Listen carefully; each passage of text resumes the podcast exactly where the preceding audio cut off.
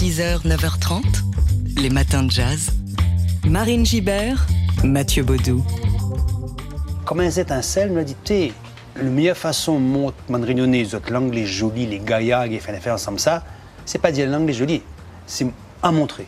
Et à montrer, le père a fait de Monique, il n'y a pas créole, il n'y a pas français, un alphabet, donc l'oral. Un nom dit, un nom chante, bon texte en créole. On se plonge ce matin dans la culture et l'identité réunionnaise avec un documentaire baptisé Ziskakan, une révolution créole.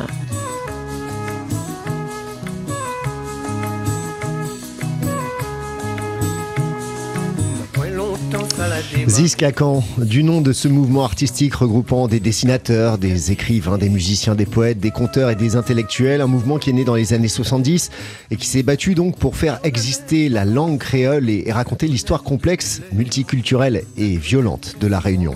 Une langue et une histoire longtemps invisibilisée, réprimée, rayée des manuels scolaires, hein, puisque sous De Gaulle par exemple, il était interdit de parler créole à l'école. Ziskakan, une révolution créole, un documentaire à voir dimanche soir à 23h40 sur France 3. C'est un film réalisé par Sébastien Follin, lui-même originaire de La Réunion. Il a été joint par Manon Brimo.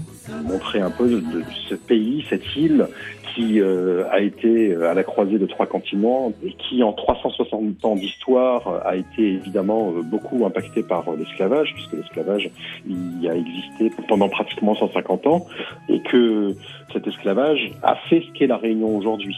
Et suite à l'esclavage, il y a eu l'engagisme, des ouvriers qui venaient volontairement, mais qui vivaient dans des conditions peut-être un peu moins précaires que les esclaves, mais bon, les conditions de vie n'étaient pas très différentes, même si le statut était différent. Et donc tout ça pour dire qu'il y a eu un énorme brassage de, population sur l'île sur euh, cette période et que nous, euh, Réunionnais, eh bien, et en particulier dans les années 70, hein, cette génération, n'avait jamais entendu parler de ça. Et c'est ce que Ziskakan a fait. Ziskakan a décidé de, de mettre en avant euh, et de raconter ces histoires dans leurs œuvres, mais également à travers des arts plastiques, à travers de la littérature. Et c'est tout ce que j'ai déroulé à travers, à travers ce film. Voilà, ce film donne la parole à celles et ceux euh, qui ont pris part au, mouvement culturel et artistique Ziskakan, notamment euh, son fondateur Gilbert Pugna. Et vous entendez là sous nos voix euh, un morceau très connu de, ce groupe Ziskakan baptisé Bateau Fou. Et justement, on y entend de la poésie et de la musique, donc la musique de Ziskakan qui est à l'image de la diversité culturelle de l'île de la Réunion et qui mêle des instruments indiens, des percussions africaines et des textes créoles. Documentaire d'ailleurs quasi intégralement en créole, sous-titré, parce que euh, oui, c'est un film qui montre combien la langue est le lieu de, tous les combats pour l'affirmation de soi, de l'identité et de la dignité. Ziskakan, donc une révolution créole diffusée lundi soir sur France 3 et puis ensuite disponible en replay sur France.tv. Les matins de jazz. Nous l'a jamais dit créole partout tout le temps. Hein. Nous l'a dit créole aussi. Il n'a son place comme le français. Il n'a son place comme la culture française. Écrase pas nous. Ce matin, on part à la rencontre des acteurs d'une révolution culturelle et esthétique dans la Réunion des années 70. Cette révolution s'appelle. Jusqu'à quand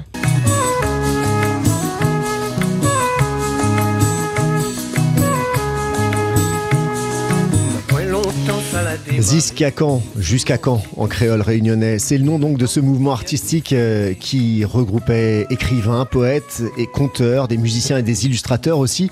Tous se sont regroupés dans les années 70 pour lutter contre les préjugés véhiculés par euh, le pouvoir, par Paris et les institutions hexagonales, et l'effacement de la culture créole à la Réunion. Sous De Gaulle, par exemple, il était interdit de parler créole à l'école. On assimilait euh, la langue créole au décrochage scolaire.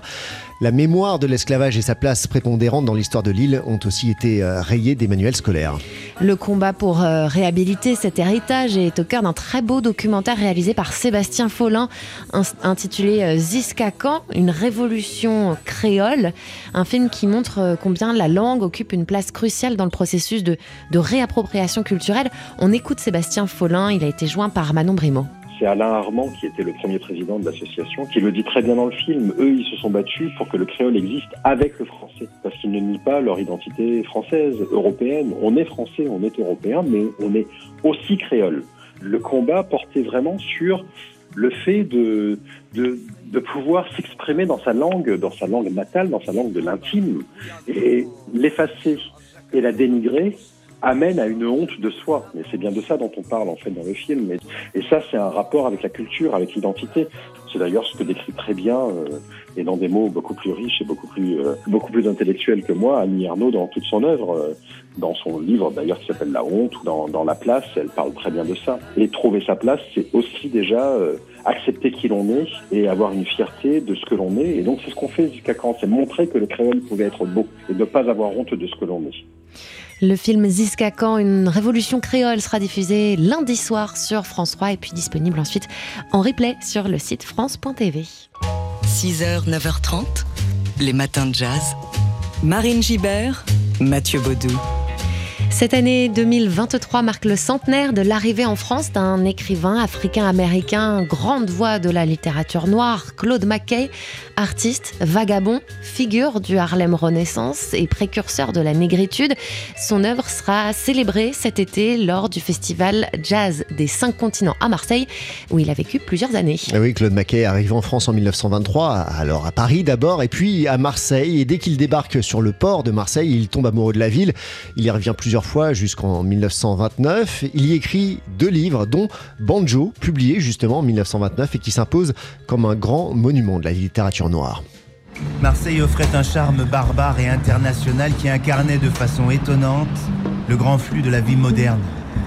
Peu étendue, avec une population manifestement trop nombreuse, porte de service de l'Europe, chargeant et déchargeant son commerce avec l'Orient et l'Afrique, pour préférer des matelots embordés, infestés de toute la racaille des pays méditerranéens, grouillante de guides, de putes, de macros, repoussante et attirante dans son abjection au long croc sous ses dehors pittoresques.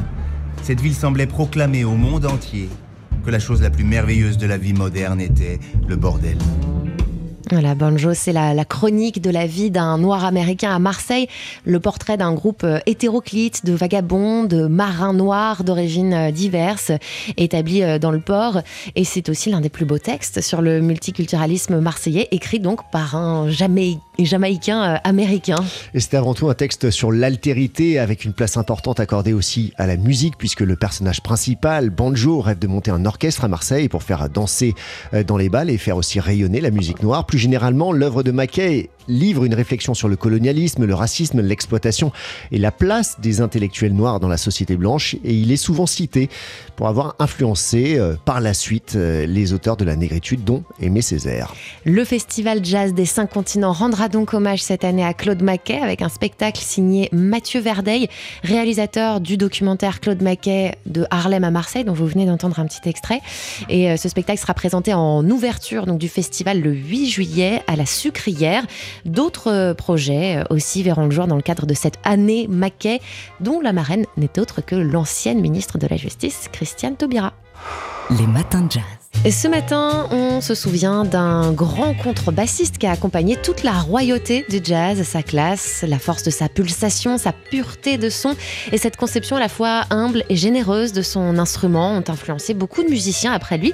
Il s'agit de Percy Heath. Il aurait eu 100 ans dimanche, le 30 avril. Oui, Percy, né le 30 avril 1923. Je suis là, je suis là. Avec le micro ouvert, c'est oui, mieux. le plus âgé des Heath Brothers, avec Jimmy, son saxophoniste, et Albert Tutti Heath, euh, batteur, avec qui d'ailleurs il a formé un groupe, euh, les Heath Brothers, donc en, en 1975. Percy Heath, c'est aussi une figure du Modern Jazz Quartet qu'il fonde en 1952 avec Milt Jackson euh, au vibraphone, John Lewis au piano et Kenny Clark à la batterie, tous rencontrés au sein de l'orchestre de Dizzy Gillespie, où d'ailleurs il a fait ses débuts. On va écouter euh, Percy Heath évoquer le rôle de la contrebasse. C'était lors d'une interview accordée en 2004 à l'Université de New York, euh, peu de temps avant sa mort. The role of the, of the bass, the string bass, you know, John, came about replacing the tuba. Le rôle de la basse vient du remplacement du tuba. Les fanfares avaient des tubas à l'époque. Et ensuite, euh, lorsqu'il a fallu euh, monter sur scène, on a ajouté la contrebasse. Parce qu'on n'avait plus besoin de se déplacer. La contrebasse est donc devenue une sorte de substitut du tuba, mais il ne s'agissait pas seulement de fournir la fondation de la structure harmonique de telle ou telle composition. C'est aussi devenu un instrument rythmique avec euh, une pulsation. Donc elle s'est mise à jouer un double rôle dans les groupes de jazz qui se produisaient alors sur scène. Voilà, Percy Is, euh, qui euh, n'a pas beaucoup composé au cours de sa carrière de contrebassiste, à quelques exceptions près quand même. Je vous propose d'écouter euh, tout de suite l'une de ses compositions, Watergate, Blues, enregistrée avec les East Brothers, justement, et Stanley Cowell au piano sur un album assez rare, mais qui est une vraie pépite, Marching On, disque sorti en 76, Watergate Blues, et on l'entend sur ce morceau au violoncelle pizzicato.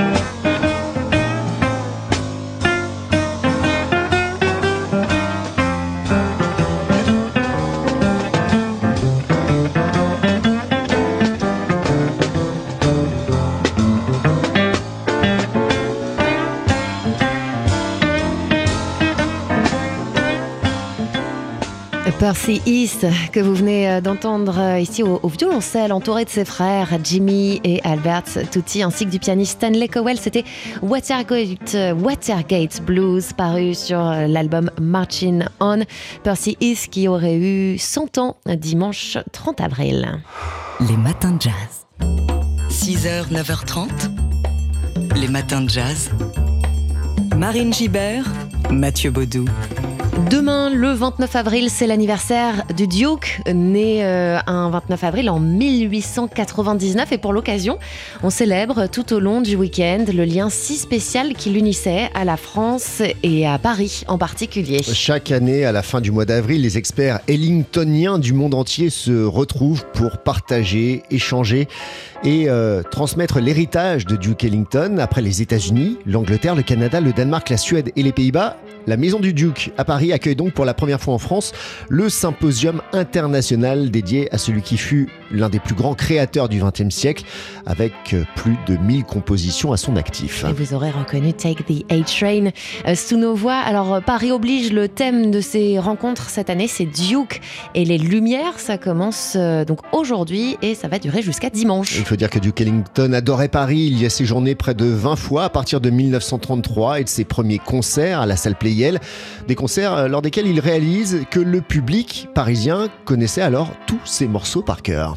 Et au programme de ce euh, congrès, alors euh, ça commence par un verre d'accueil très chic dans l'appartement de Boris Vian, cité Véron, dans le 18e arrondissement. Et puis ensuite, il y aura tout plein de, de conférences et de tables rondes jusqu'à dimanche. Oui, ça va se passer à la médiathèque musicale de Paris, au Forum des Halles ou encore à l'entrepôt dans le 14e arrondissement conférence notamment de Jean-François Pitet sur justement la première visite à Paris de Duke Ellington en 33. Donc on le rappelle, une table ronde sur Duke en lumière.